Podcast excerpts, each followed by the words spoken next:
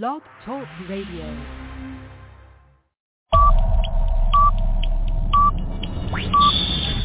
Ten,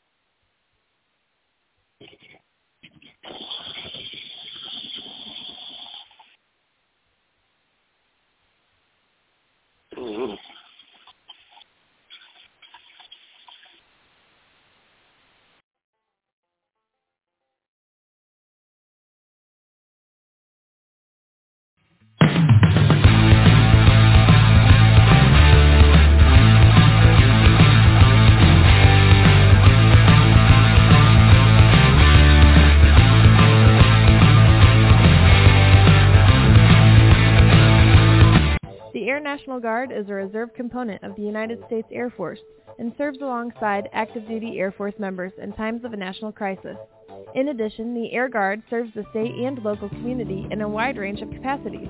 The reason people join the Air Guard is as diverse as our members and includes such reasons as a deep desire to serve their country, money for college, travel, new job skills, and the pride that goes along with belonging to the greatest military organization in the world. I joined because I felt a calling to serve my country, but I didn't want to be far away from my family, so the Indiana Air National Guard was a perfect fit for me. With over 95 different career opportunities to choose from and 100% paid college tuition to any state-funded college, why not give us a call? Call 1-800-841-3103 or visit online at goang.com to find out more. Again, that's 1-800-841-3103. The Air National Guard, guarding America, defending freedom. Morning face. You get it when you don't sleep well. This is what happened to Linda. Morning, guys. Good morning. Ah, what is that thing? It's me, Linda. Oh my god, it talks! Run! No, it's me, Linda from HR. It looks hungry! Save the children! Save them! Stay back! I've got mace! Ow, that went in my eye. Quit moving! It's called beauty sleep for a reason. And there's never been a better time to get some. Get 20% off IKEA Sultan mattresses. IKEA, love your home.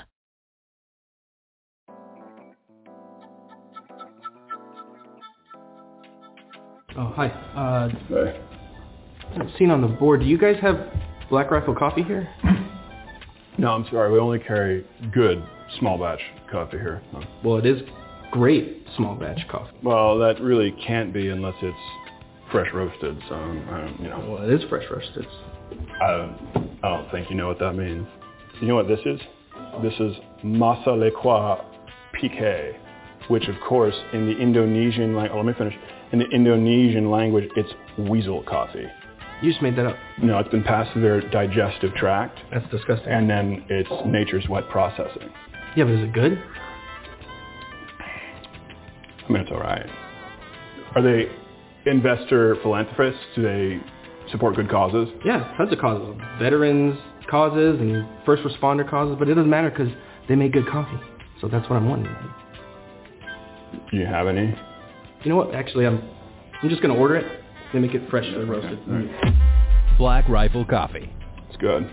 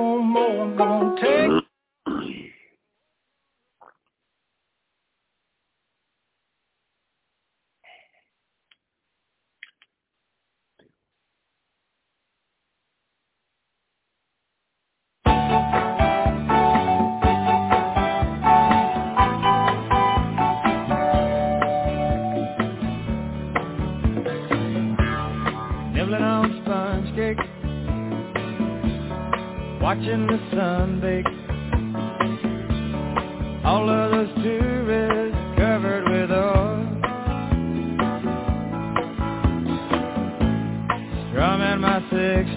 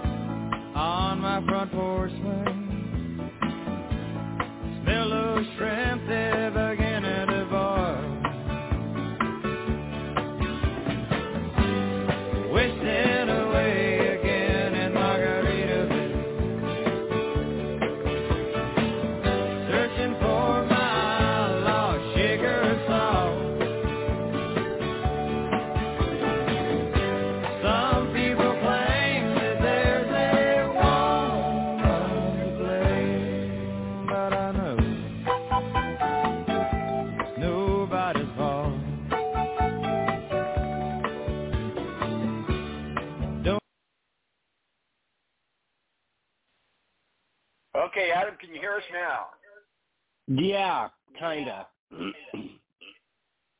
Better now? Go ahead. Can you hear me now? Yes. it's always something in Adam. I tell you what. It's true. It's the the bad. I've, I've got some gremlins up in here in the studio. I, I don't really know. Like, I showed nothing. My mic was like showing levels. I'm like, hey. So I just uh, switched the audio thing to, you know, we overcome and adapt. I said, you know, we need a little sunshine here, and here's Adam Jividan, and then you brought nothing. You brought no sunshine, Adam.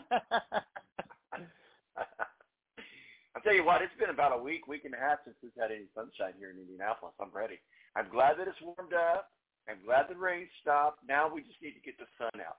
Well, let's talk a little bit about something a little bit brighter, that's for sure. Let's go through uh, what's going on here in the college football world as well as uh, the NFL. We're down to the Final Four. We'll get to that here in just a minute. One of the biggest college uh, coaching changes, if you will, uh, is uh, from that team from up north, and that's uh, uh, Michigan, and we know your love for them. And so let's uh, get right into that. The, the Chargers get their man uh, down in southern, uh, well, Guess Southern California. I keep thinking of the San Diego Chargers, and I know it's been like a gazillion years. I can't get it out of my mind. But hey, it's still Southern California. They get their man. Uh, the Chargers do. Uh, and so let's talk a little bit about the breakdown on that. I mean, it, it was even with, I think that they offered him immunity to being fired if he would have come back to, to Michigan. Maybe that didn't happen. Uh, but what do you think was the final, say, Jim Harbaugh said, hey, you know what? I'm done. And really, who can blame him in a lot of ways? I mean, we, we know everything that went wrong, but also I feel like that there's been a, a target on his back for a long, long time, maybe for just cause. But uh, I'll let uh, uh, other people decide that. But go ahead. Uh, Adam, what are your thoughts on Jim Harbaugh going from Michigan to the head coach of the San Diego Charger? I mean, I did it. I did it. Dang it, Adam. The Los Angeles Chargers. uh, you, you know, do I think he'll be an okay head coach in the NFL? Sure. Um, I'll tell you, if they try to run that same offense that he was running up there in Ann Arbor, that's not going to work. Uh, you you can't run an archaic offense in the NFL and, and expect it to win you football games. Um, I'm hearing takes like Jim Harbaugh is going to make Justin Herbert a top five quarterback in the NFL. Um, you know, he he has done great things. Name me one quarterback that Jim Harbaugh had at Michigan that even remotely looked like a competent NFL quarterback. I'll wait because you can't name one. Um, the like Jim Harbaugh is still getting credit for Andrew Luck. At what point do we just recognize Andrew Luck was going to be good if like Homer Simpson was his coach? Like Andrew Luck was just a generational talent combined with having the the family resources to be able to afford, afford court, private quarterback coaching well before that was like a thing that happened a lot. Um, so like stop with that nonsense. Um, do I think Harbaugh will be okay? Sure. They're in the same division as the Chargers, and if you look at from a from a head coaching um, perspective of who he has to compete with, you know, you have newly minted head coach Antonio Pierce of the um, uh, the the Las Vegas Raiders. I almost said Oakland Raiders, Tom. So I'm on your bandwagon. um, but you know uh, the the Raiders and and the and the Raiders played great down the stretch for Pierce. You then have Andy Reid and Sean Payton. So like at best, Harbaugh is the third best coach in his own division. And if you look at that roster, Mike Williams is washed up following another ACL injury. Keenan Allen is is just old. He's a really he was a really really good receiver, highly underrated, but he's old. Like there's no way around it. And then Quentin Johnston, the receiver drafted out of TCU, I told you on draft night that was a bad pick because the dude has hands. I, I think he actually has feet for hands. Like that man can't catch a cold in Antarctica. Like he is, he is awful. I, I'm pretty sure I saw a stat that showed like if you take two of the better games from Puka Nacua, not even two, I think it was two of his more poor games from Puka Nacua's rookie season, it still had more production than Quentin Johnston his entire season. Like it's just he's not good. So they don't have anybody to throw to. It, it Harbaugh, no, I think they could finish last in their division, Tom. so what you're saying is the Chiefs should not be worried about Jim Harbaugh and the Chargers in the AFC West. Hundred percent no. well, we'll get into more conversation about the Chiefs here in, in, in just a moment. So we, we know. Now let's let's trans back into back into uh, Michigan. Uh, we know they've got their new coach. At least uh, it's reported that their offensive coordinator, uh, coach Sherrone Moore, will be the new head coach of the Michigan uh, Wolverines. First of all, who wants that mess? Because you know what you're walking into. You know what Jim Harbaugh left. You know the scandal. You know the investigation. We'll get into that in just a minute. What are your thoughts about Sherrone Moore to be the new head coach of Michigan? A lot of people thought Brian Kelly would be a good candidate. Uh, do you think they they made the right decision by promoting within with, to Michigan and going to a national championship again? That's hard enough to do by itself, let alone with all of the distractions that Michigan's going to be having this next year.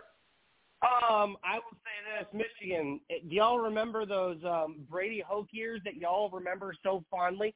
You may not remember them so fondly, but I sure do.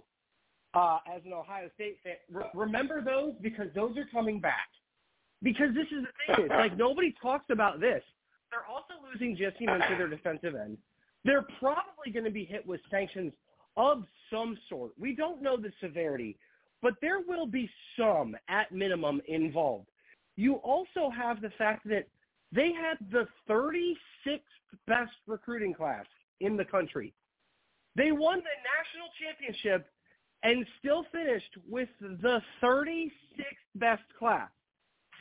And then you also have Washington, Oregon, UCLA, and USC coming into the conference. Like this team, they're gonna. Do you remember when when Auburn won the national title with Cam Newton, and then like Mm-hmm. they really really quickly faded back to like a seven eight win team? That's what's gonna happen. This team was led by 44 upperclassmen. 44. Most of them are either gone to the NFL or I, I don't know that they're going to transfer because they might they probably would have already announced it, but they lost their starting quarterback. He announced for the NFL. Blake Corum was a senior. Um, this team is they're left with with nothing. And and this is what happens. They took full advantage of all the extra years of these kids um and their ability to to stay longer with the COVID years. They took advantage of it, won a title, had to cheat to, to do that. But, you know, like if that's what they wanted to do, and don't get me wrong, they have some really great players still. Uh, Kenneth Grant on the defensive line, that kid's a stud. Um, their other defensive tackle, stud. Donovan Edwards, really, really good. Not taking anything away from them. You can't build a roster around that. And Sherrone Moore had a little good run where he had one tough, like he had one tough game eh, because at that point, Penn State, Drew Allar still can't throw it to an open receiver if he has, I mean, if there's a blade of grass in, in front of him, he's going to be freaked out and throw it away. So, I, I mean, he had a, Sherrone Moore, though, had a good game plan um, for the Ohio State-Michigan game. Granted, they won by, um, basically, they won by six at home. Um, and it was Ohio State's worst quarterback probably we've had since oh jeez. You got to you got to go back. I, I mean, if you're just talking Michigan competing with Ohio State, I mean, you take what's happened at Ohio State in the last month. We brought in Bill O'Brien as our offensive coordinator. They get Caleb Downs to transfer over from Alabama. For those of you that don't know Caleb Downs, you may remember him as the SEC Freshman of the Year. He played safety for Alabama. As a freshman, for an Alabama team that went to the playoffs, he was the best player on the team. We're talking a Minkah Fitzpatrick type player um, that Ohio State brought over uh, from Alabama. They also had, you know, brought in Jeremiah Smith, the number one overall recruit in the country, um, an insanely talented wide receiver again, Washington they they brought over um, Jedd Fisch from Arizona to hopefully keep a lot of the momentum going that they built with Kalen DeBoer after Kalen DeBoer left for Alabama. I just don't see a scenario anywhere where Michigan keeps up with what's happened now, knowing there are some there's going to be sanctions at, to some degree. Is it going to be the big the big uh, bowl ban, loss of scholarships, and will they strip them of the national title? That's to be determined, if we're going to be honest. But regardless, yeah, I don't, their roster yeah, gonna, is decrepit. Yeah, I don't think they're going to strip him of the, I mean, the team of the national championship. I think their biggest target was uh, Jim Harbaugh. He's gone. I could be wrong. I certainly I agree with you. There's going to be some sanctions, and there's going to be a lot you know, it, it, there's a lot of things going on around the Michigan program. It's a hot mess, you know. So I, I wish uh, Sherrone Moore the, the best. I mean, he he's staying with the team, and you know, we'll, we'll see what happens. Like you said, they're they're losing a lot of players, and so this is just going to be a a cluster uh, for sure. Well, let's just go ahead and, and uh, get into some of these other college football. I know Jim Harbaugh's been sucking the air out of everybody in, uh, with all the other conversations that we not really had a lot to, to talk about. But let's let's kind of talk about some of the the uh, top, uh, uh, well, the biggest named, if you will, uh, coaching changes. Let's talk. Let's talk a little bit about the future of Jimbo Fisher. Uh, as we know, he was fired uh, in in November with the Texas A&M with Texas A&M, uh, who hired him in 2018 from Florida State and, and backed up the Brinks truck. Jimbo Fisher, what's going on with him? You know, I I kind of I think Jimbo will he coach again? Sure. Um, it'll probably be a scenario some similar to like what we've seen from some of these other guys who go somewhere and flame out spectacularly. They take a year off, maybe two, and then come back at like a smaller program, or is it like a, a defensive coordinator, offensive coordinator at a big time program? Um, similar to what we just saw happen with Ohio State, bringing back Bill O'Brien. Um, you know, Bill O'Brien um, had a pretty substantial um, exit from the Houston Texans. And even though if you look at their record, you take the, the, the really, really bad DeAndre Hopkins trade away from from Bill O'Brien, and and that team was really good. I mean, they made the playoffs with some really bad quarterbacks.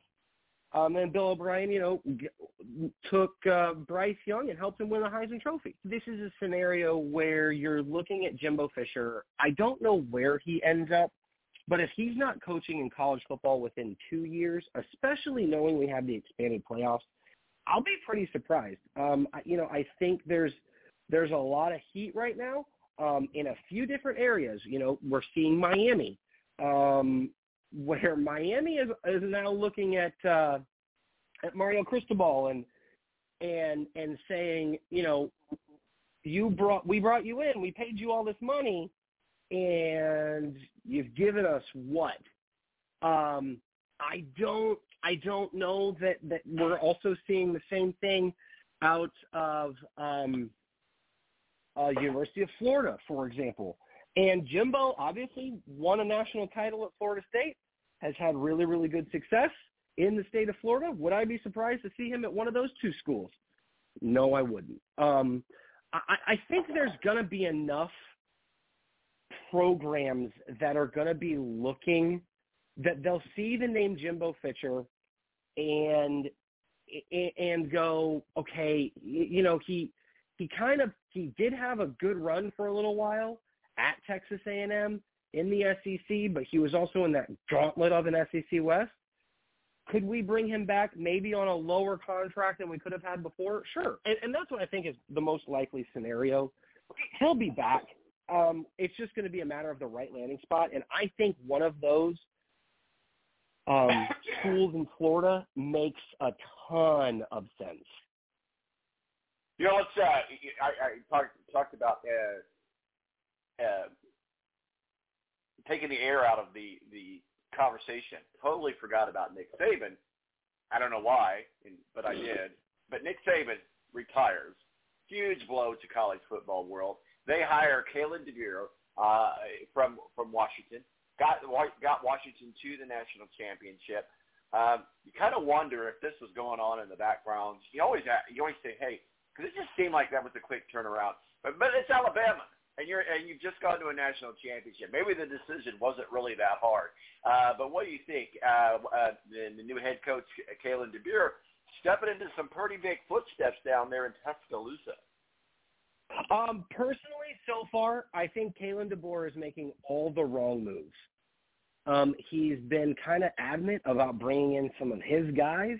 He's done a really poor job of retaining um, Alabama's roster construction thus far. They've had a lot of transfers, like Caleb Downs, for example, who was the the the apple of Ohio State's eye. We almost landed him coming out of high school.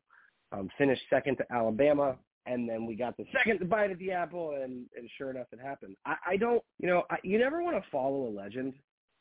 And and the thing about Kalen DeBoer is he's kind of he's been successful everywhere he's been, but he's been able to go into some of these places where it was a little bit like a reclamation project, and he's and he's really good on from what we've seen. He's been good on player development. Where he's lacked is in the recruiting arms race, and the and the problem with that is you're Alabama, you can't fall behind in recruiting. You just can't. Because if you do, you're going to get lapped by Georgia. You now have Texas and Oklahoma coming into the conference.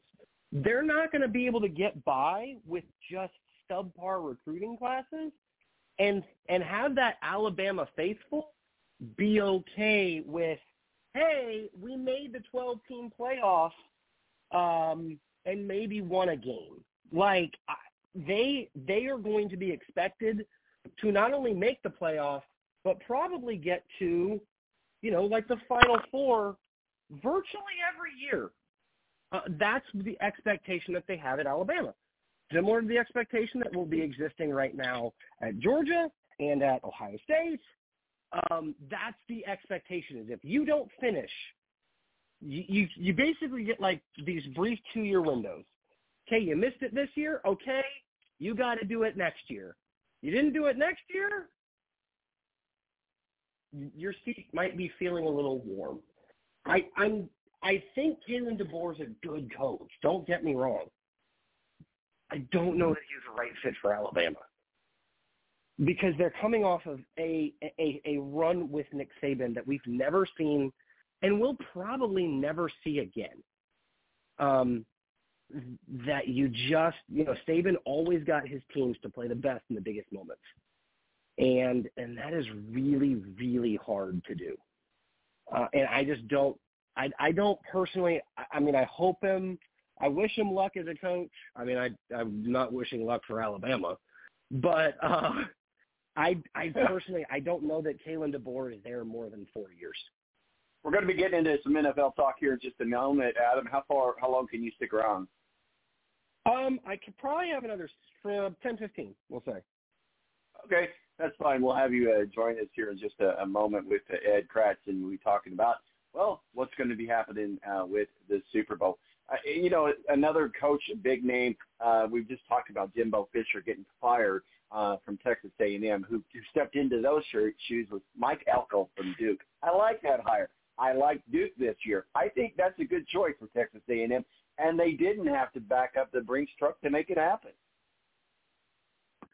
Yeah, no, I mean Elko was solid because I mean Elko was the defensive coordinator for Jimbo with several of those the the best A and M teams that he had. He's familiar with with the team. Again, he was doing some good things at Duke. Um,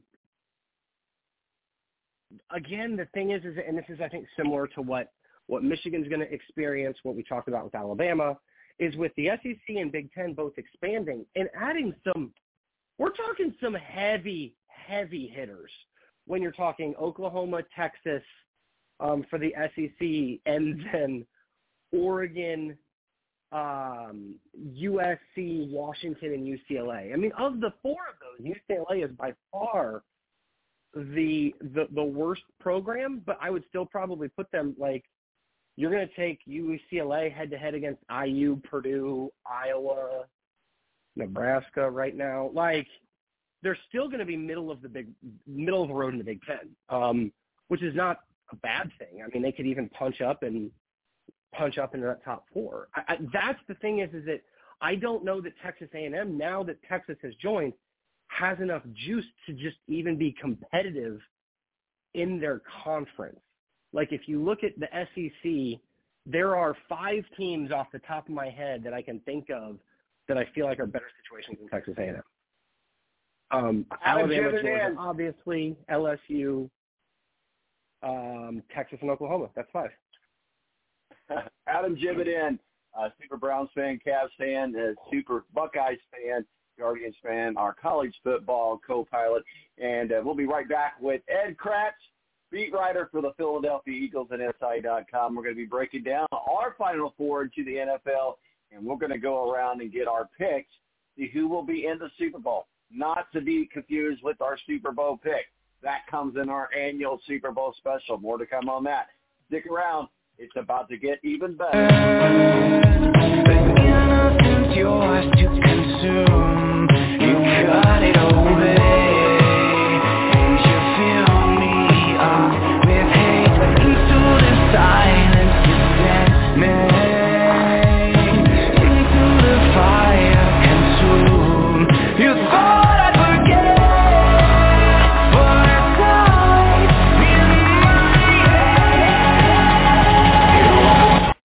You don't go to geico.com, car insurance can be confusing. Like Swedish techno confusing.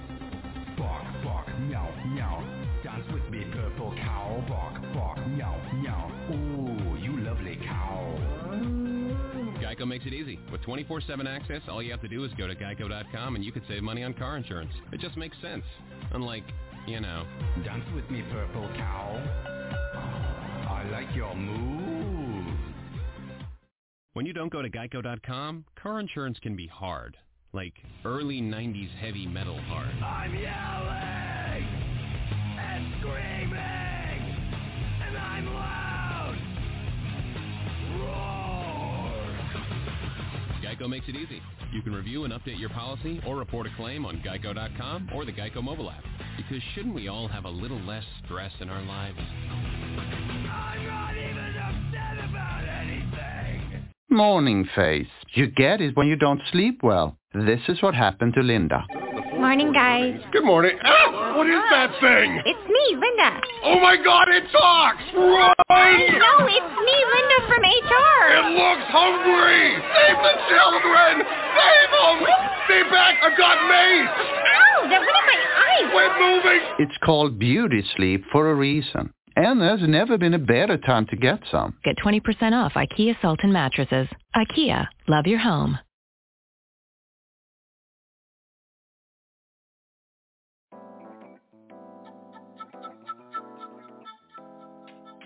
Oh, hi. Uh, seen on the board. Do you guys have Black Rifle coffee here?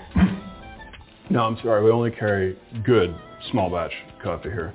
Well, it is great small batch coffee. Well, that really can't be unless it's fresh roasted. So, um, I you know. Well, it is fresh roasted.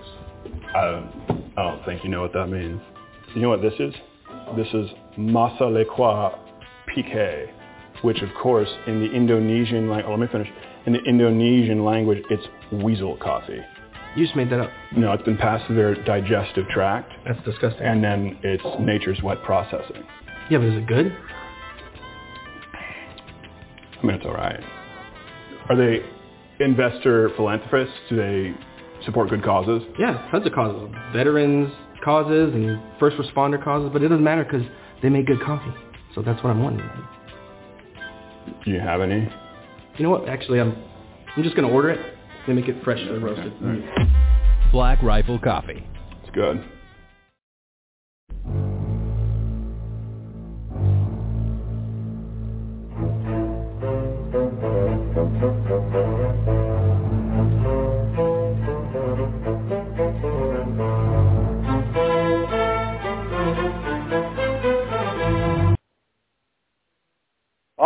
Welcome back to the. It's time to get down to the nitty gritty of what's really going on this weekend in uh, the world of sports. Obviously, uh, you have to live under a rock not know what's going on this weekend. We're going to be deciding who's going to be in the Super Bowl out in Las Vegas. And here to join me is Ed Kracz, beat writer for the Philadelphia Eagles and SI.com. Uh, and also uh, carrying over from our college football conversation, Adam Jividan, who's going to have chime in with us for just a few more minutes here. Uh, so we'll start with you, Ed. Good morning. How are you? Are you ready to Good. get down to the Final Four? I wish it was the Eagles, but hey. Wish it was the Colts, but hey. yeah. Hey, good good to see Adam's joining us. Uh, Adam, how you been? I'm You good. Ed. I, I've been sick for like a week and a half, so Ooh. I'm happy to not to be healthy. well, you don't have to get off I don't your know if cap that this weekend. sense. Yeah. I don't know if that made sense, Adam, but we knew what you were saying. You said you were happy to not be healthy. So we, we, we know what you meant, though. It's all good, buddy. yeah, I was happy. Oh wait, I was happy to be healthy. I ha, yeah, go. it's it's all it's all it's all good. Well, one of the Yep. one of the uh, the biggest games on on the on the docket is but another bigger game tomorrow. I love the story of how we got to this Final Four. I tell you what, I was really disappointed yet again with the Buffalo Bills uh, getting beat by the Chiefs. So let's go ahead. We'll start with you, Ed. The Chiefs beat the Buffalo Bills again, uh, and you know. Uh, uh, Patrick Mahomes does not know what it's like to not be a divisional champion again. The Ravens are right there. They're ready to make it happen. I think this is going to be a very exciting game. Uh, Ed, what, what's what's your thought about the story of how we got to the Chiefs and the Ravens, and what are your thoughts about tomorrow's game? A really big game uh, for the Chiefs on the road. Well, uh, I had Buffalo. That was my out on the limb pick, right? Buffalo and uh, Yes, it was. Dallas. Yeah. So uh, you know, didn't do very well there, but uh, you got to give credit to Mahomes, man. What's Not, the not six to straight it- years? not to interrupt. Not Yeah. to interrupt you, Ed. I know people say that, meaning that they're going to interrupt you. But my out on the limb one is still alive, the Lions. And we'll get to that one in a second. But I wanted to point that out since you said the out on the limb. Go ahead. Yeah, who was your who was your AFC out on the limb? Who did you go with? Uh, The in the Dolphins. AFC? The Dolphins. The Dolphins. The Dolphins yeah, was my yeah. out on the limb. Yeah. Yeah, yeah. and the Lions. Mahomes, Mahomes took care of that. That six straight years, I think, now in the AFC title game for Mahomes. I mean, that that's really remarkable uh, to get to that point. Yeah, go, go ahead. I didn't mean to get you off track on the Chiefs and the Ravens.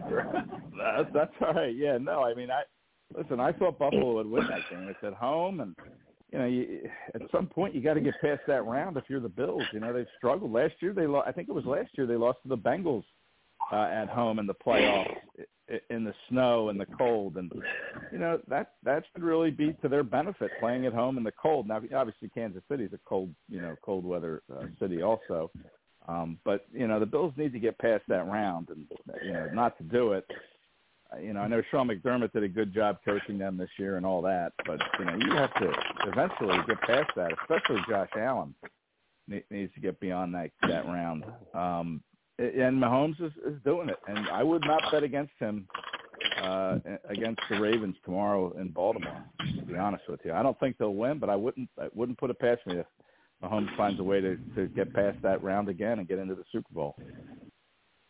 Well, you know, nobody wants to really rule out Patrick Mahomes. I mean, a lot of people are, are wouldn't even say that he's in the same conversation yet, but he's getting there. A lot of people are saying that he's the heir apparent to uh, to Tom Brady. So, uh, you know, nobody ever said, okay, I don't want to get to the point of of of how I felt about Tom Brady about uh, Patrick Mahomes because honestly, my one of my favorite teams in the in the NFL is the Chiefs, and I like the success they've been having. However, you, you, you're in the conversation whenever you have Patrick Mahomes.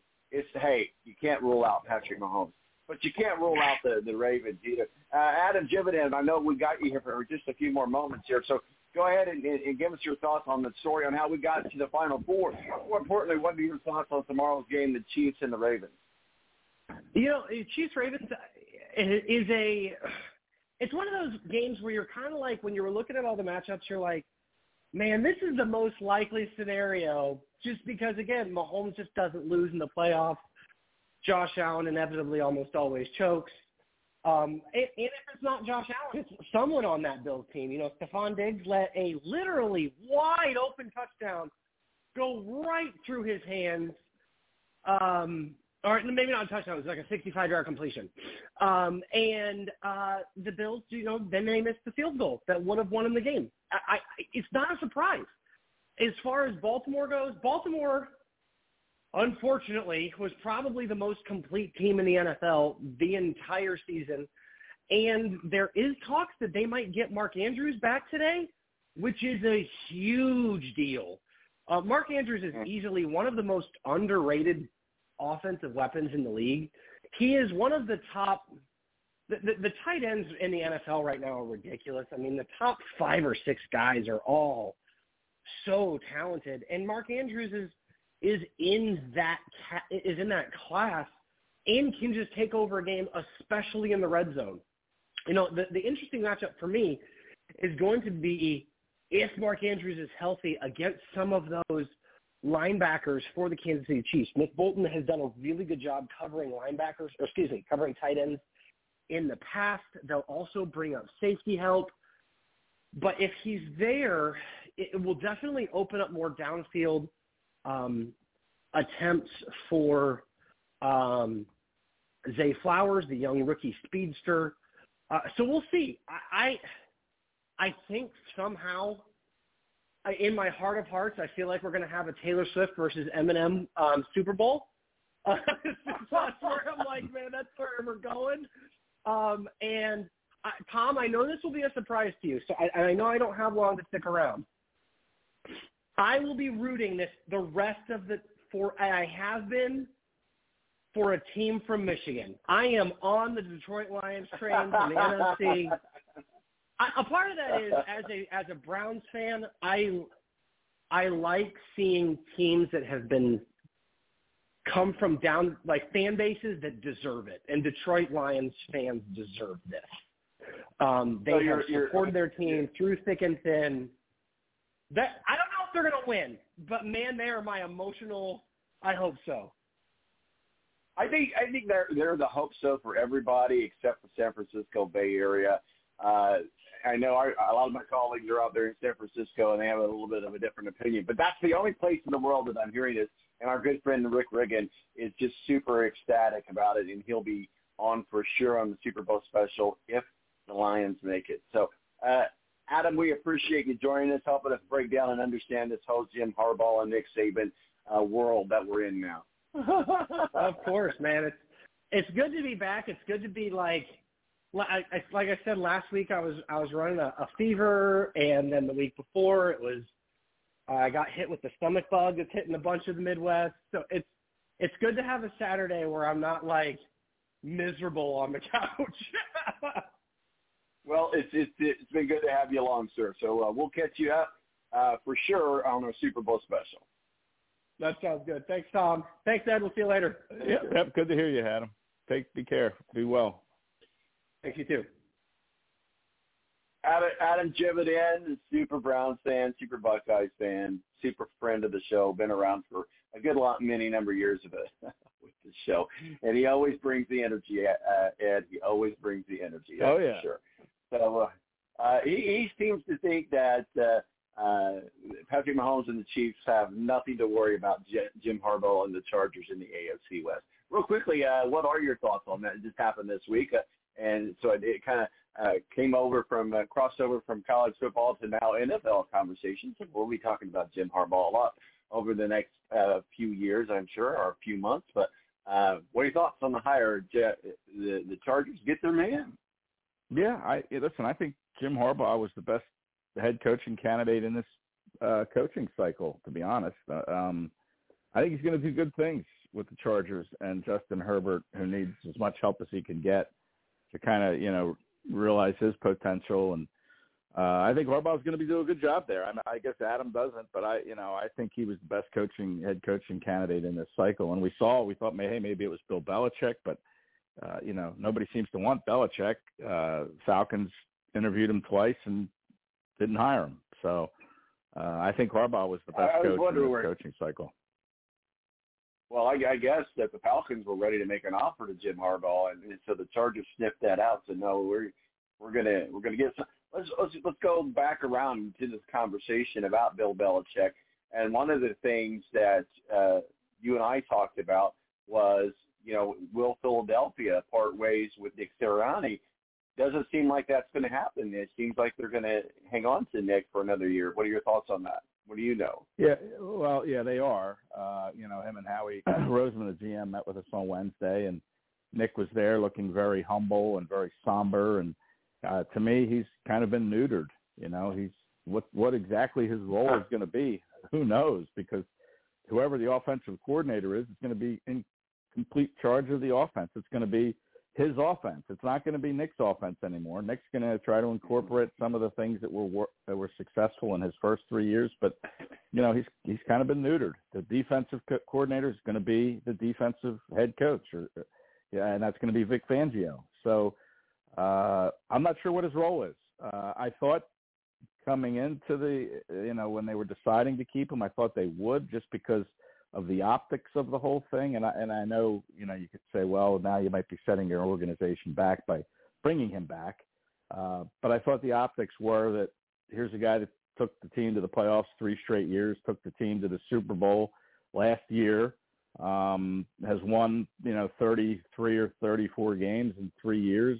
Uh, really good record, and it would have been the fourth head coaching search in the last 11 years if he were the Eagles and and had fired Sirianni. So to me, optically, it made sense to bring him back. But now that he's back and he's been stripped of all this power, it's like, well, is he going to be like Jason Garrett was with the Cowboys and just be kind of that hand clapper on the sidelines when something goes well? I mean what exactly is his role going to be? I mean, when it comes to fourth and two in a game, who's going to make that call? Is it going to be the OC? Is it going to be the head coach?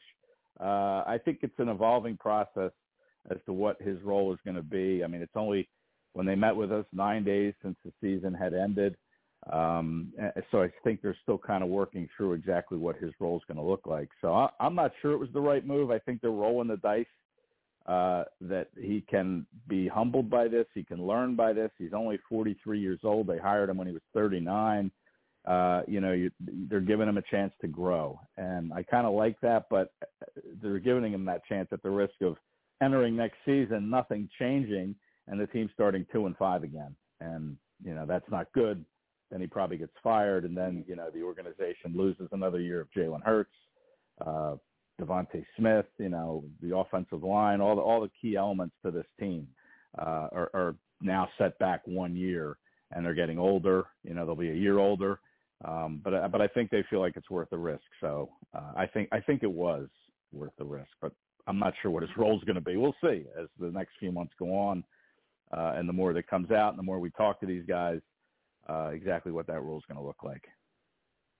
Well, you know, and I, and I like your your uh, um, descriptive of being neutered, and and that's the unfortunate thing because he knows he knows right now that he's the sacrificial goat. Yeah, you, and you say, okay, well, who's going to make that call at fourth and one, or, or, or what have you? Yes, it should be a, a a combined decision between the OC and the head coach. But at the end of the day, something goes wrong at four two, God forbid, right at the end of, of the season or playoffs or what have you, the the head that gets chopped is the head coach first. Right. So he knows that he's going to be the sacrificial lamb. Uh, and so, you know, maybe he's telling his agent, you know, hey, let's go ahead and start getting ready to go somewhere else next year, unless things just turn around that we don't know about. So my, my, my thought process is there's a reason the word head is in front of coach. He's the head coach. He's the lead coach. He's the face of the organization. I've always, and, and we dealt with this here with the Colts with the Saves as well. And, and, you know, the, the leadership you know, they they take a lot of power away from. They did that with Frank Reich, and they've done this with with others. Right right now, we're we're happy with what we've got in our in, in our coaching uh, uh, world, but I've seen it with the Colts and I've seen it in other organizations. I feel like that it, you know, I work for a, big company and I and I know that one of the things they always say is let leaders lead, and so let them coach if they if you've made the decision that they're going to be your head coach, Eagles, Colts, insert name here, let them be the head coach, and then deal with whatever happens from that point. But to say, okay, you don't have the power to make these decisions. We're going to make the decision for you, and then the wrong decision's made, and then the head coach is the one that gets chopped. Does that make sense? Does that? Oh yeah, does that uh, absolutely make you dizzy? no, I, I know I mean, exactly what you're saying, and but what exactly in the Philadelphia Eagles front office do they? How do they define head coach? Like, what is the head coach's job? You say the lead, and yes, it is the lead. And I guess that's what Sirianni's going to do. He's going to go into all these meetings now. He kind of admitted that he wasn't in any of the defensive meetings last year. Uh, you know, so now he's going to go into the defensive meetings. He's going to go into the special team meetings. He's going to be the leader uh, the face of the franchise, like you said. But what exactly is he going to do other than just you know lead the team uh, and and cheer from the sidelines? You know, is he going to be given a hand in the offense? Is he going to be given a hand in the defense? I mean, we don't know. I don't know what the definition of leadership is in the Eagles front office, but we're going to find out uh, because you're right. I mean, he's got that word head in front of the coach, and if it doesn't go right, he's going to be sacrificed. But I'll say this: he was willing to sacrifice the roles or you know the coaching jobs of the offensive coordinator Brian Johnson and his defensive coordinator Sean Desai and Matt Patricia uh, to save his job. I mean, that was the mandate from the front office: is you have to replace your coordinators. Now that's the reason Doug Pederson got fired because he didn't want to do that. He wanted those guys that he had in place to go at it another year. And the Eagles didn't want that, so they fired him. And now uh, I'm sure Nick Sirianni was given the same mandate, and he said, "Okay, I'll keep my job and I'll get rid of those guys."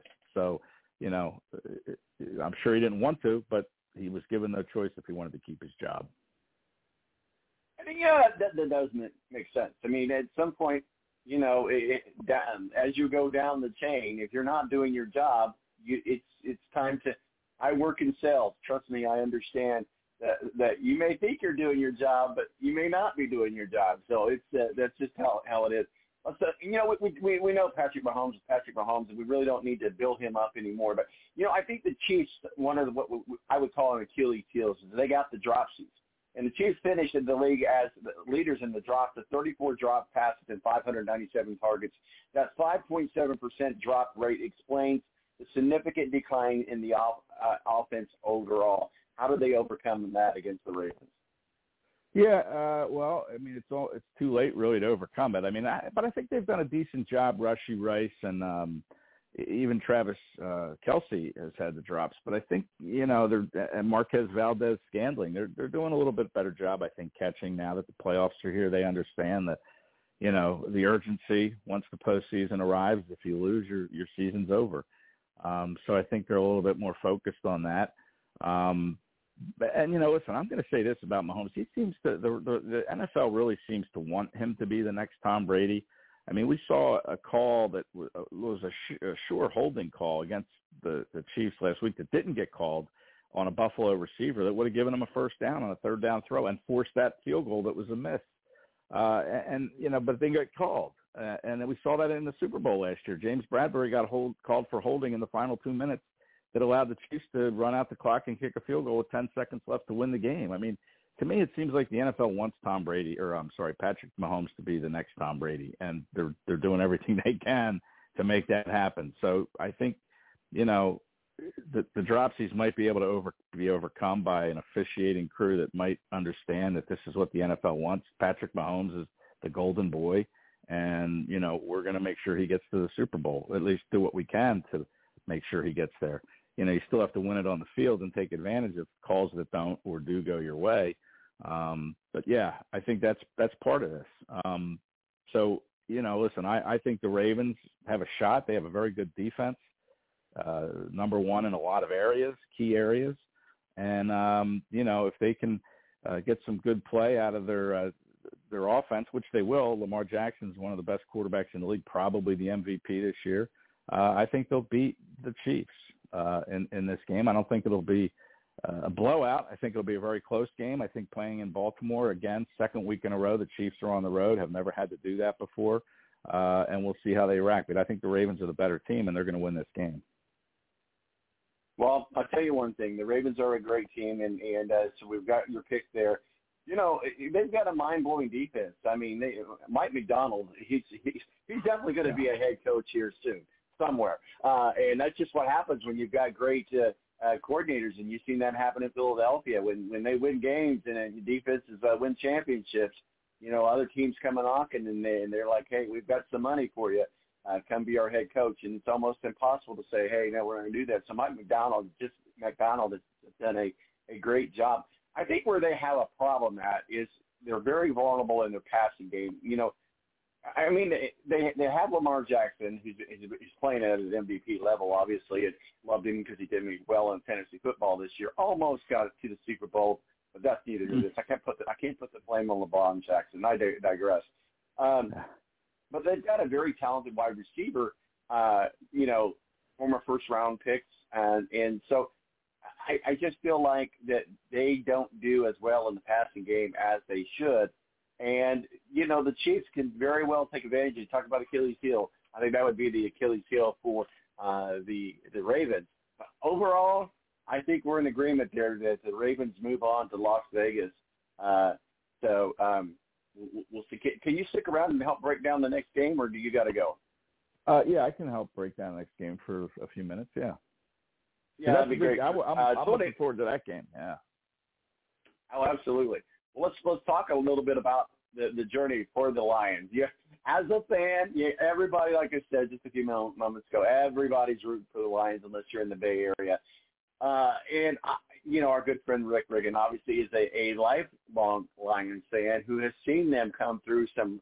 You know, he equivalent a the being a Lions fan, Lions going to the Super Bowl to the Cubs, and the Cubs going to the World Series a few years back uh, that sort of same scenario. It's got that same sort of uh, uh, feel. But the 49ers, and here, here's the thing. One of the, it's great to see the Lions be where they're at. But one of the things they've shown, in, in, in the people I've talked to, to include Rick, he says their defense is horrible sometimes, and in key t- moments.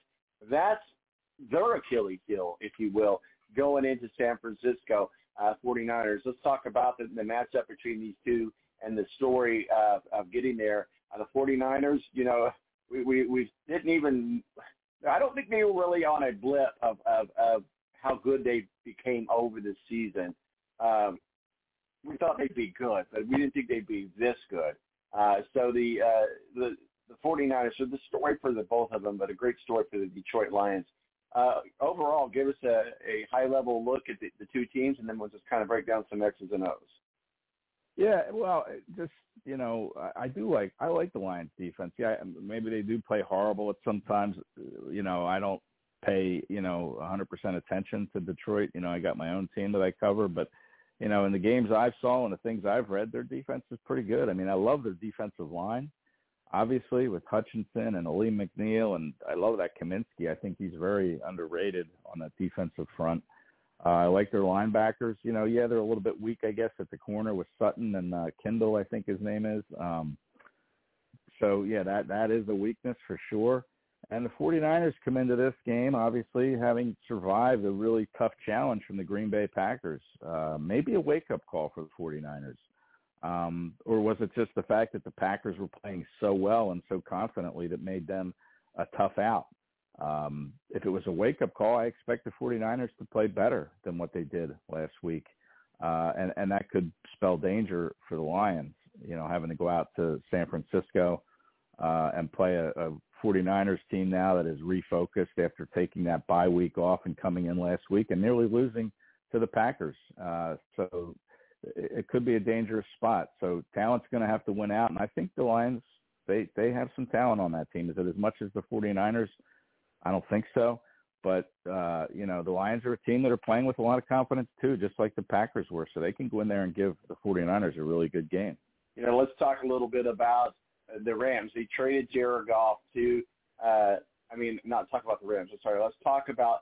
Well, we can't talk about the Rams. My brain's going a thousand miles an hour. It's moving faster than my mouth is moving, which is pretty hard to do sometimes. Uh, Jared Goff achieved to Detroit three three years ago.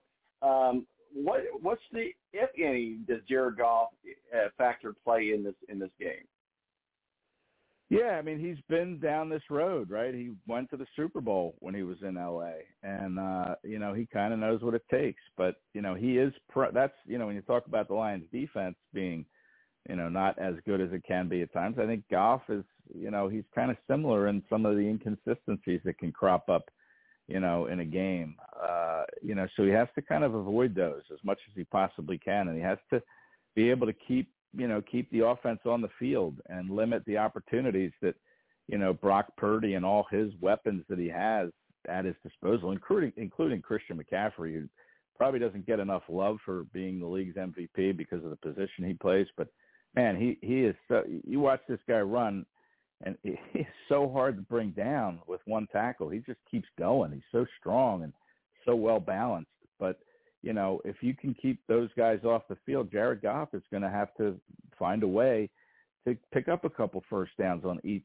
each series. They can't go into these little lulls of three and out, three and out, and and bringing that 49ers offense back onto the field too often and too quickly because they'll eventually uh, find a way to score points in that situation. So Goff is going to have to play as consistently uh, maybe as he has ever had to do in his career, uh, and that would that would be really helpful to the Lions trying to find a win and making most of America happy because like you you know Adam said when he was here earlier that everybody is rooting for the Lions unless you're in the Bay Area, right? Uh, because they're a team that's never been to the Super Bowl, and how can you not want to see a city experience that kind of a a thrill to get to the Super Bowl and to hopefully win the Super Bowl?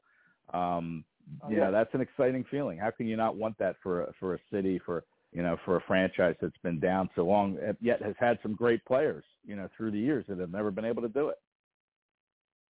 You know, I absolutely, absolutely agree, and and I, like I said a while ago, it's like it's it's got the feel like the, the Chicago Cubs had when they went to the World Series. I'm a Cardinal Yes. fan, and and it, there's no secret to that the the rivalry that the Cubs and the Cardinals have. But I was rooting for them when when they when they got there. I was rooting for them.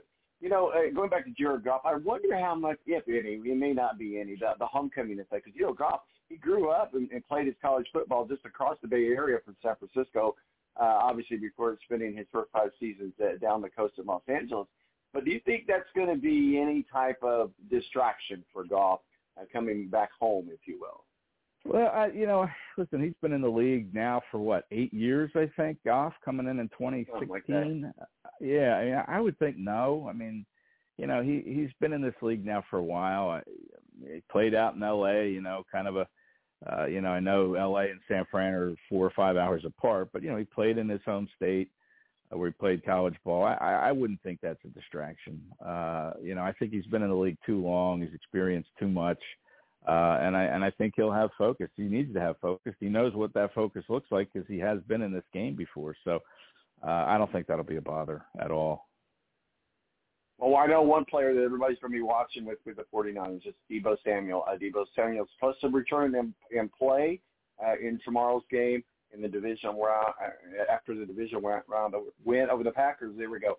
Um, Deebo Samuel, what are your thoughts?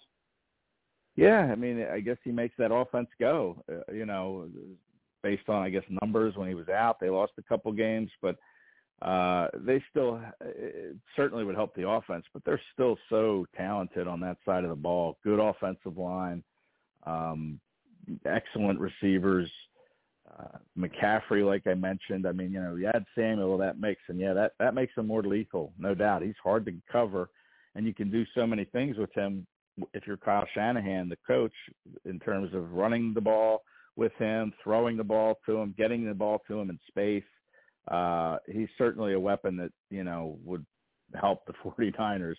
But they're so good on, at every other spot on that offense that you know do they need him to win? Probably not, but certainly having him there would increase the chances of that happening. You know, I would say there's a lot of pressure on Purdy to perform tomorrow. A lot of pressure. I mean, he went from really being one of the league's uh, great stories. He went from uh, being what Mr. Irrelevant to the NFC Championship game quarterback. Um, but then he's had, you know, nine out of his eleven picks this year came in their four losses.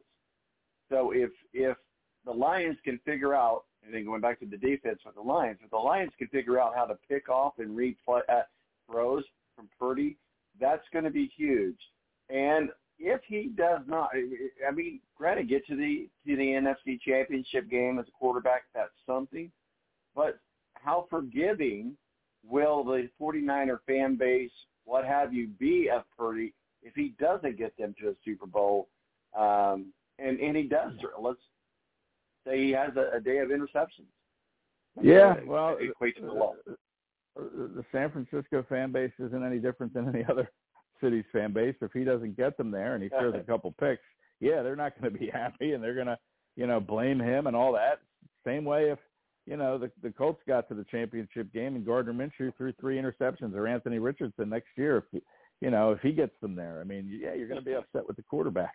So, uh, yeah, I would say that it's weird with Purdy. Like a lot of people still don't believe in the guy, and I'm probably in that camp. Like I think he's just you know, a product of what Kyle Shanahan is able to dial up. And he's got great weapons around him, and he executes the game plan very well. He's a smart kid, reads defense as well, but boy, he makes some really inaccurate throws at times. And, you know, he's been fortunate that he hasn't been intercepted more often. I when the Eagles played the 49ers back, you know, in December, Haason Reddick, their pass rusher, said, you know, asked about his evaluation of Brock Purdy. He said, you know, he throws a lot of passes that are interceptable – passes, but the other team drops them.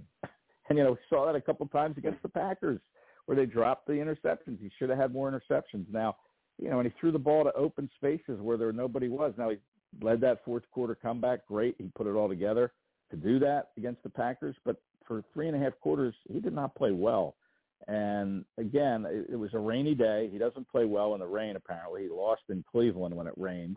Uh, and then he struggled against the Packers. So you know, if, if it's a rainy day, he could be in for more struggles. But he does throw passes that are kind of 50-50 balls, and sometimes they're wide open balls to the other team that they just don't catch. So, uh, can the Lions do it? I mean, like we talked about earlier, their their cornerbacks aren't, you know, world beaters. At least they're not like some of the other teams still left uh, on the corner. So can they do it? I mean, yeah, I, I like the way the linebackers play in Detroit. I think maybe they can intercept the pass. Barnes, uh, certainly he's a good good player. Anzalone, I like him a lot as a linebacker, and, and Jack Campbell, their first round pick when he's on the field, uh, can can do it. So they're going to have to. I think they're going to have to get some turnovers in this game, the Lions, to uh, have a chance to win this game. And you know, what does the turnover look like? It's got to be a Brock Purdy interception or two. They're going to have to pick this guy off. Mm-hmm. I absolutely. You were talking about fan bases. I mean, I, I can't imagine the Philadelphia Eagles being they're the most forgiving fan base, aren't they? oh yeah, sure, yeah. They all wanted Sirianni back, and Jalen Hurts had a great City of- season. Just you know, no. the city of brotherly love, after all. Yeah, well, I, I you got to earn that love, Tom. They have to earn that love. I saw some videos uh, uh, at the end of the Eagles game. The lost the season's over.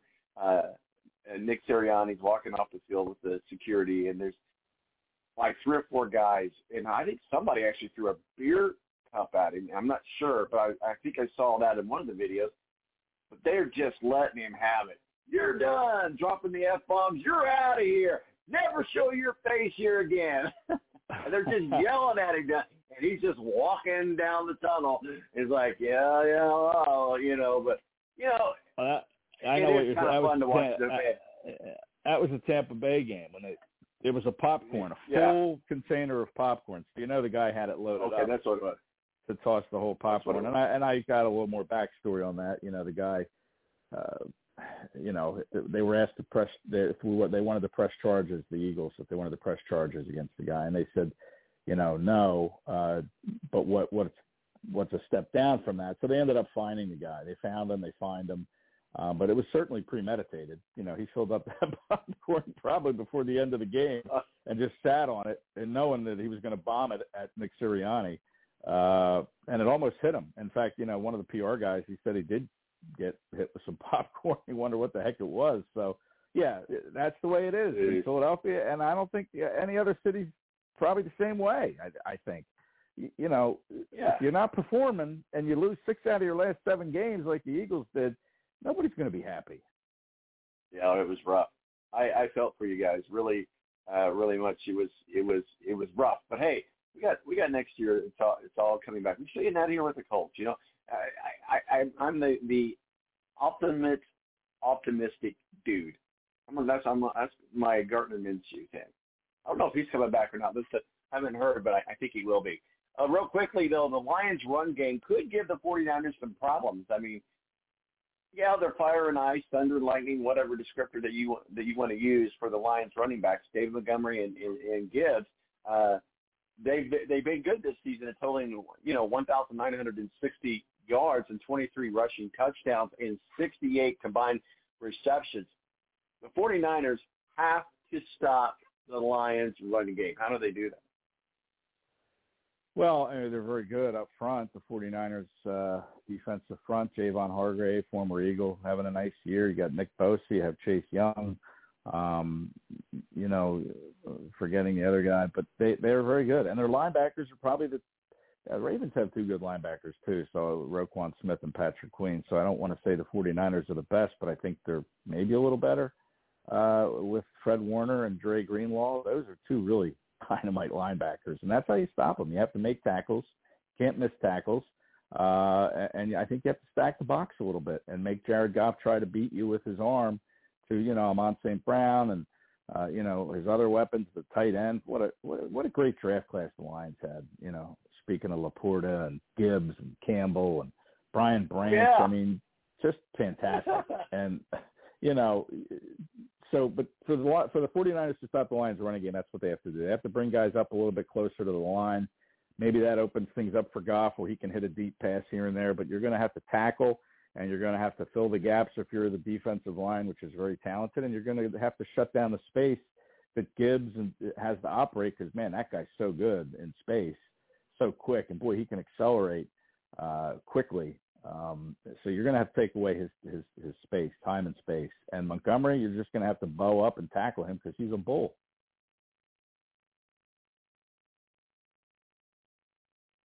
Are you there? Good. Yeah, yeah, yeah. you, just like dropped off. We, we had a problem at the beginning of the show with with Adam not being able to hear us. So I thought, oh, and here we go again. Okay, yeah, no, uh, absolutely, uh, for sure. I, I got freaked out there for a second. Ed. Sorry about that. I, oh Yeah. no, no, no problem. So I mean, yeah, it's it's going to be. So let's go ahead and get your official pick uh, for the Super Bowl. Who's going to be in the Super Bowl? I think you've given it. We, we just want to hear it come out. yeah. I I think it's going to be your two number one seeds. I think it's going to be the 49ers and the Ravens, and you know I, I kind of hope the Lions do find a way to get it done, but I just think the 49ers at home, they know what's at stake. They know what happened last year in the NFC Championship game when they came into Philadelphia and lost. So they got to this point before, and I think they're going to be very motivated to make that next step.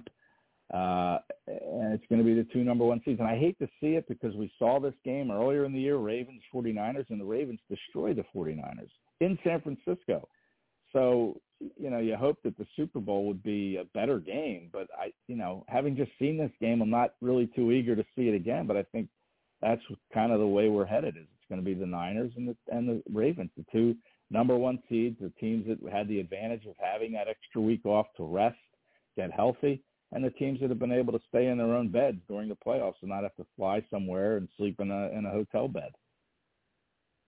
So. I, I'm going to go a little bit different, and I think I, I, I I'm just going to throw as much vibes as I can to the Lions, and it's going to be the the Lions and the Ravens, and plus it's my out on the limb picks. I can't I can't give up on them now. So no, uh, I'm, I'm no. going. Uh, I'm, I'm going all all the way. You know, and I, I think we kind of touched on it, but I, I had it on the day's topic, and I just realized I hadn't checked the boxes. Uh, Brian Johnson, offensive coordinator for the Eagles, get fired. That's uh, Jalen Hurts has had a good relationship with him. Not sure where he'll end up at, but I feel like the organization needs to make that change. How is Jalen Hurts react? What is Jalen Hurts' reaction to the firing of Brian Johnson? And what is uh, Brian Johnson's reaction to being fired by the Eagles, and where's his next stop? Yeah, I, I, he's had a couple different interviews, Brian Johnson, but you're right, it's a move that had be had to be done, and uh, you know, obviously him and Jalen Hurts. Jalen has known Brian Johnson since Jalen Hurts was four years old. Brian Johnson played quarterback for his father in high school, and then you know, right. uh, longtime family friend. So, yeah, but when you look in the mirror, if you're Jalen Hurts, you know, you have to take some of that blame too. I mean, the whole team has to take blame for Brian Johnson not having a job, and Jalen's no different. So, how he'll react, I mean for him, I think it's just business as usual. I mean, he had eight different offensive coordinators in eight straight years before Shane Steichen uh, came into Philadelphia and stayed for two years. And we saw that big jump in Jalen Hurts' game from year one with Steichen to year two. Year two, Hurts is an MVP runner-up. Steichen, terrific job uh, mentoring him, giving him plays that succeed, made things easy for him to run the offense. I think the Eagles made the offense too hard for Hurts to operate in. They didn't give him enough options. And yeah, that's on Brian Johnson and Nick Sirianni, but you know, Hurts has to take some blame here too. So how else does he what other choice does he have to react except positively and, and keep moving forward? He's 25 years old. Uh, he's had so many different OCs before, and this is just another, you know, just another one that he's going to have to find a way to win with.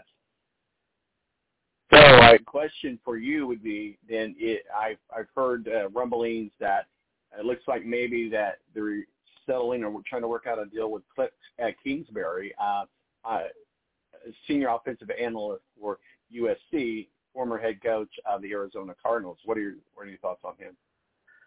Uh, yeah, I know we interviewed here, uh, as did Kellen Moore and Jerrod Johnson, the quarterback coach uh, for the uh, the Texans. Um, you know, they've had a few guys in. I mean, Cliff Kingsbury, you know, he had Caleb Williams at USC this year.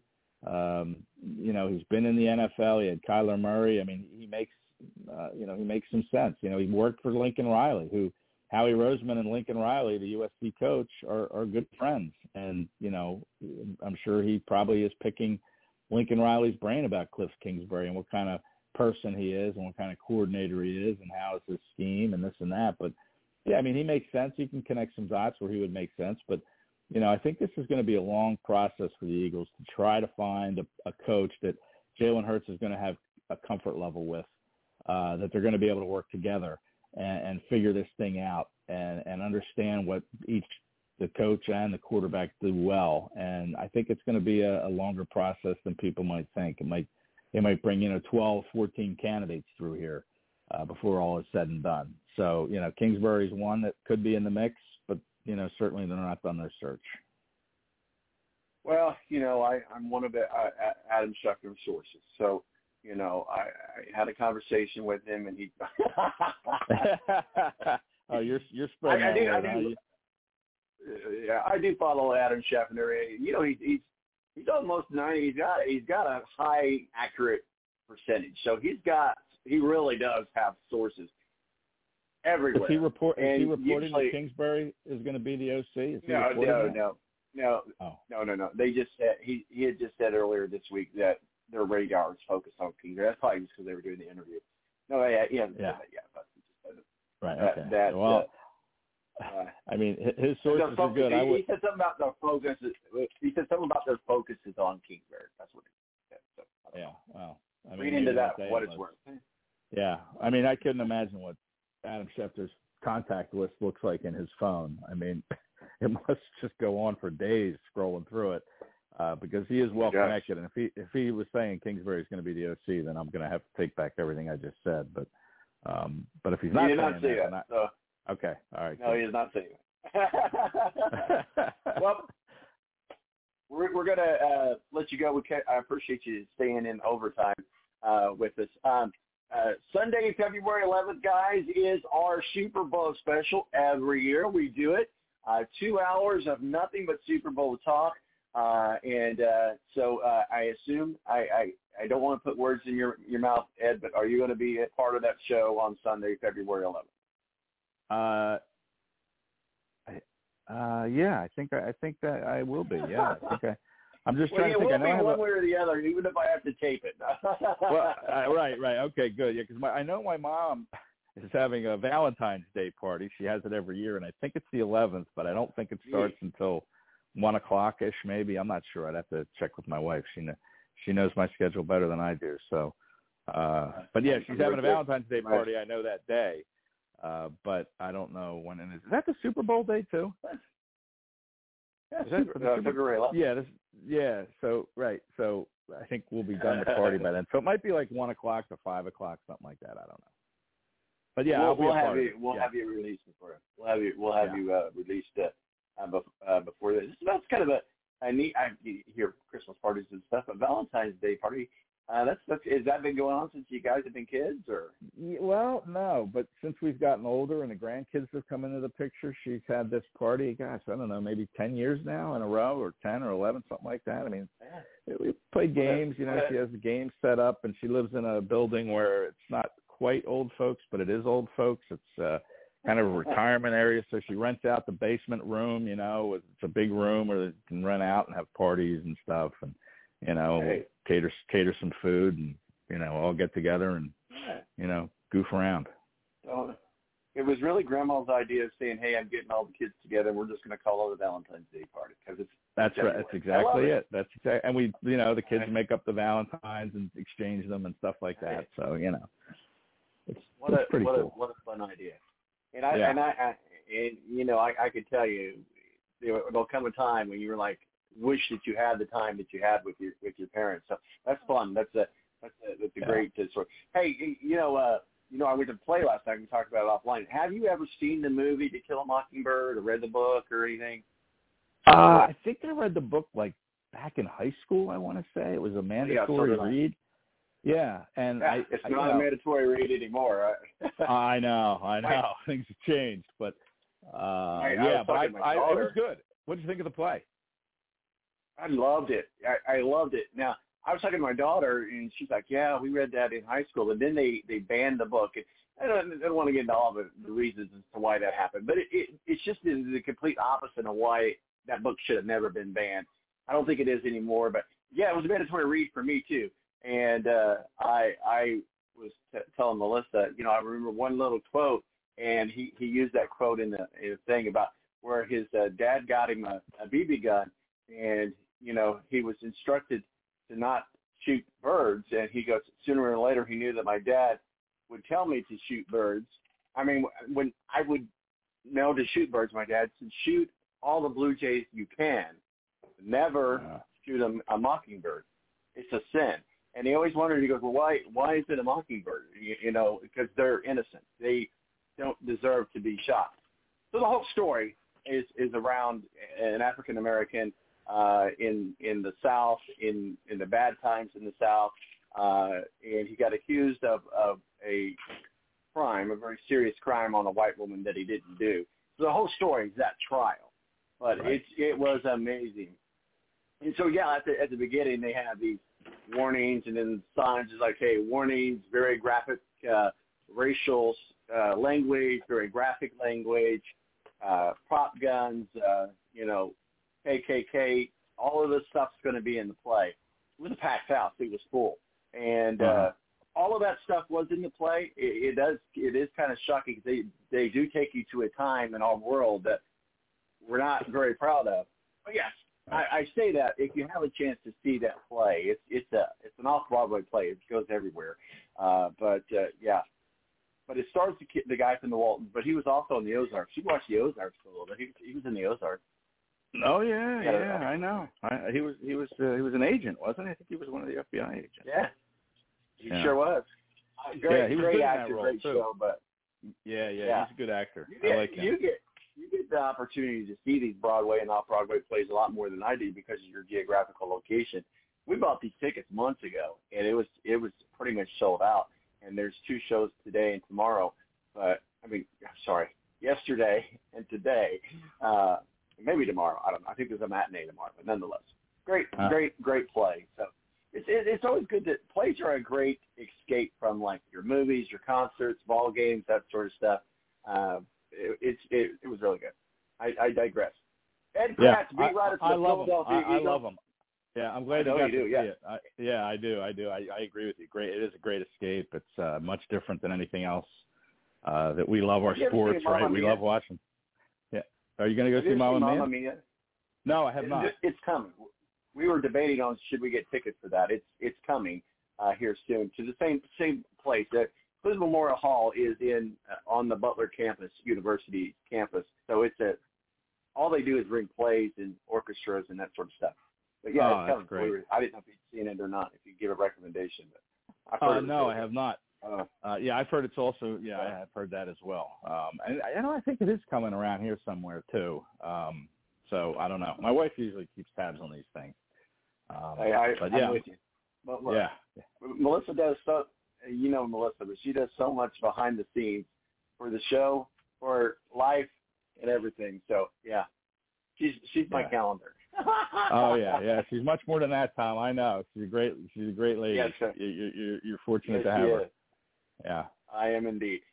Ed Kracz, beat writer for the Philadelphia Eagles at SI.com. I know you're not working on anything for the Eagles per se, uh, but uh, if they hire Kingsbury, let me know before we're Adam Schefter. Let's everybody else know. I'll do my best. What are you- what are you working if on? Hear, if you hear it too, you make sure you let me know.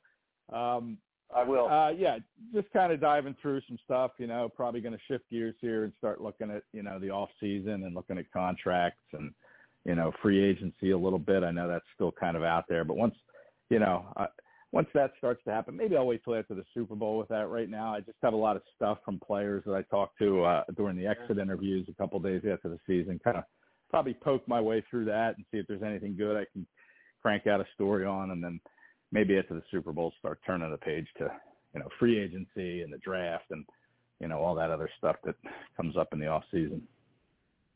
Great song. You ever heard this song, Turning the Page? Turning the page? No, who does it? Uh, I can't remember. Uh, uh, I'll find it and I'll text it to you. Just when you said it, it, it, it hit my brain. So that's okay. All right. All right, buddy. We'll talk Uh, with you soon. Where can people find your working masterpieces?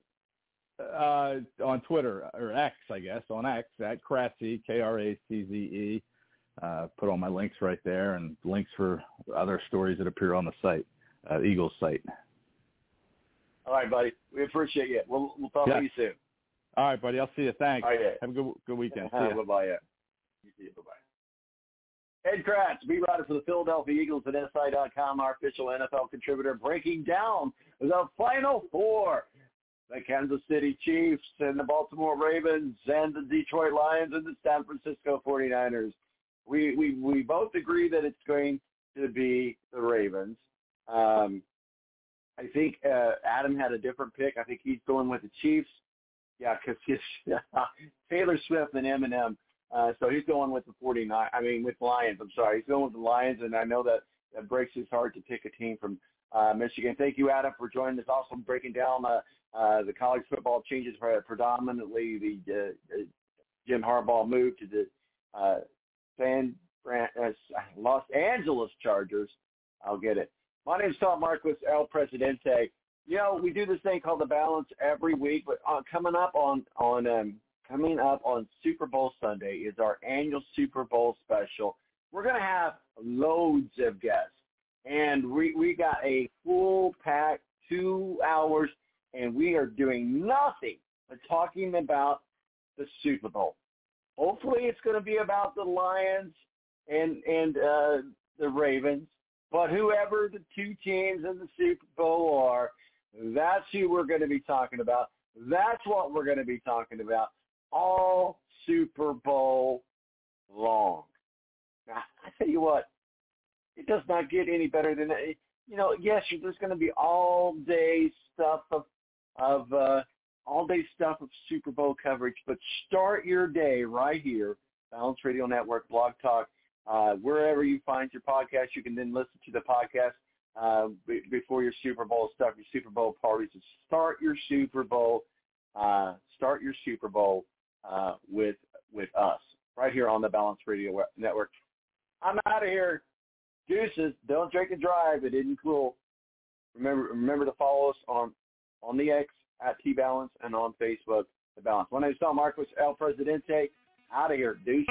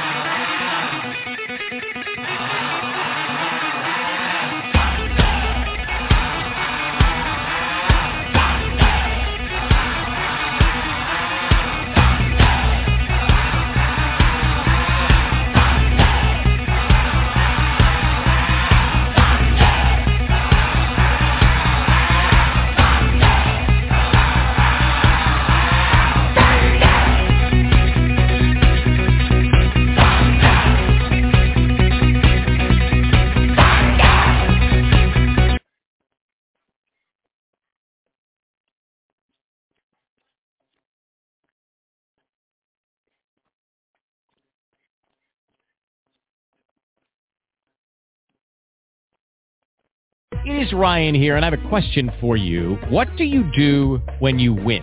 Like, are you a fist pumper? A woohooer, a hand clapper, a high fiver. I kind of like the high five, but if you want to hone in on those winning moves, check out Chumba Casino. At ChumbaCasino.com, choose from hundreds of social casino style games for your chance to redeem serious cash prizes. There are new game releases weekly, plus free daily bonuses. So don't wait. Start having the most fun ever at ChumbaCasino.com. No purchase necessary. Group. Void were prohibited by law. See terms and conditions. 18 plus.